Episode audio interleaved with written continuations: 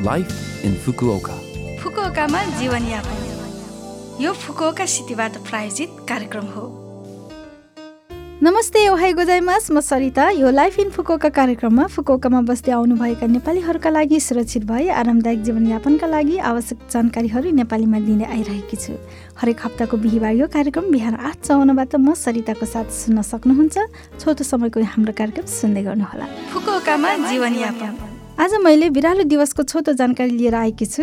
February बाइस बिरालो दिवस हो। बिरालोसँग बस्दा पाउने खुसीप्रति धन्यवाद दिँदै बिरालोसँग यो खुसी बाँड्नको लागि वार्षिक उत्सवको उद्देश्यले सन् उन्नाइस सय सतासीमा यस दिवसको स्थापना भएको थियो। हरेक वर्ष फेब्रुअरी बाइसलाई बिरालो दिवसको रूपमा बिरालोसँग सम्बन्धित विभिन्न कार्यक्रमहरू र अभियानहरू आयोजना गरिन्छ। साथै बिरालोसँग सम्बन्धित शैक्षिक गतिविधिहरू पनि आयोजना गरिन्छ। यस दिवसको लागि फेब्रुअरी बाइस रोज्नुको कारण बिरालो कराउँदा आउने आवाज न्यान न्यान न्यान जुन जापानी भाषाको नि नि नि शब्दको समान उच्चारण भएकोले हो भनिन्छ। साथै बिरालो दिवस संसारभर विभिन्न देशहरूमा मनाइन्छ। प्राय जसो युरोपेली देशहरूमा वर्ल्ड क्याट डे भनेर फेब्रुअरी सत्र रसियामा मार्च एक र संयुक्त राज्य अमेरिकामा अक्टोबर उन्तिसमा मनाइने गरेको देखिन्छ। आजलाई बिरालो दिवसको जानकारी यति नै। फुकुओकामा जीवनयापन। आजको कार्यक्रममा फुकुओका सिटी इन्टरनेसनल फाउन्डेसनको सूचना रहेको छ। र पहिलो सूचना रहेको छ विदेशीहरूका लागि आप्रवासन आवास र राष्ट्रियता सम्बन्धी परामर्शको बारेमा। आवासको स्थिति र आवास अवधिको बारेमा तपाईँले केही कुरा नबुझेको छ कि? फुकुओका सिटी इन्टरनेसनल फाउन्डेसनमा फुकुओकामा बस्नुहुने विदेशीहरूका लागि निशुल्क परामर्शहरू प्रदान गर्दै आइरहेको छ। हरेक महिनाको दोस्रो आइतबारको दिउँसो एक बजेदेखि चार बजेसम्म प्रशासनिक वकिलद्वारा तपाईँको प्रश्न र परामर्शको उचित सल्लाह दिनुहुन्छ। काउन्टर दिउँसो तिन तिस बजेसम्म खुल्ला रहनेछ। अङ्ग्रेजी चाइनिज र जापानी भाषामा परामर्शका लागि अग्रिम बुकिङ गर्न आवश्यक छैन तर अन्य भाषाहरूमा परामर्श गर्न चाहनुहुने महानुभावहरूले एक हप्ता अगाडि सम्पर्क राख्नुहोला। गोपनीयता कडा पालन गर्ने भएकोले ढुक्क भएर परामर्श लिनुहोला।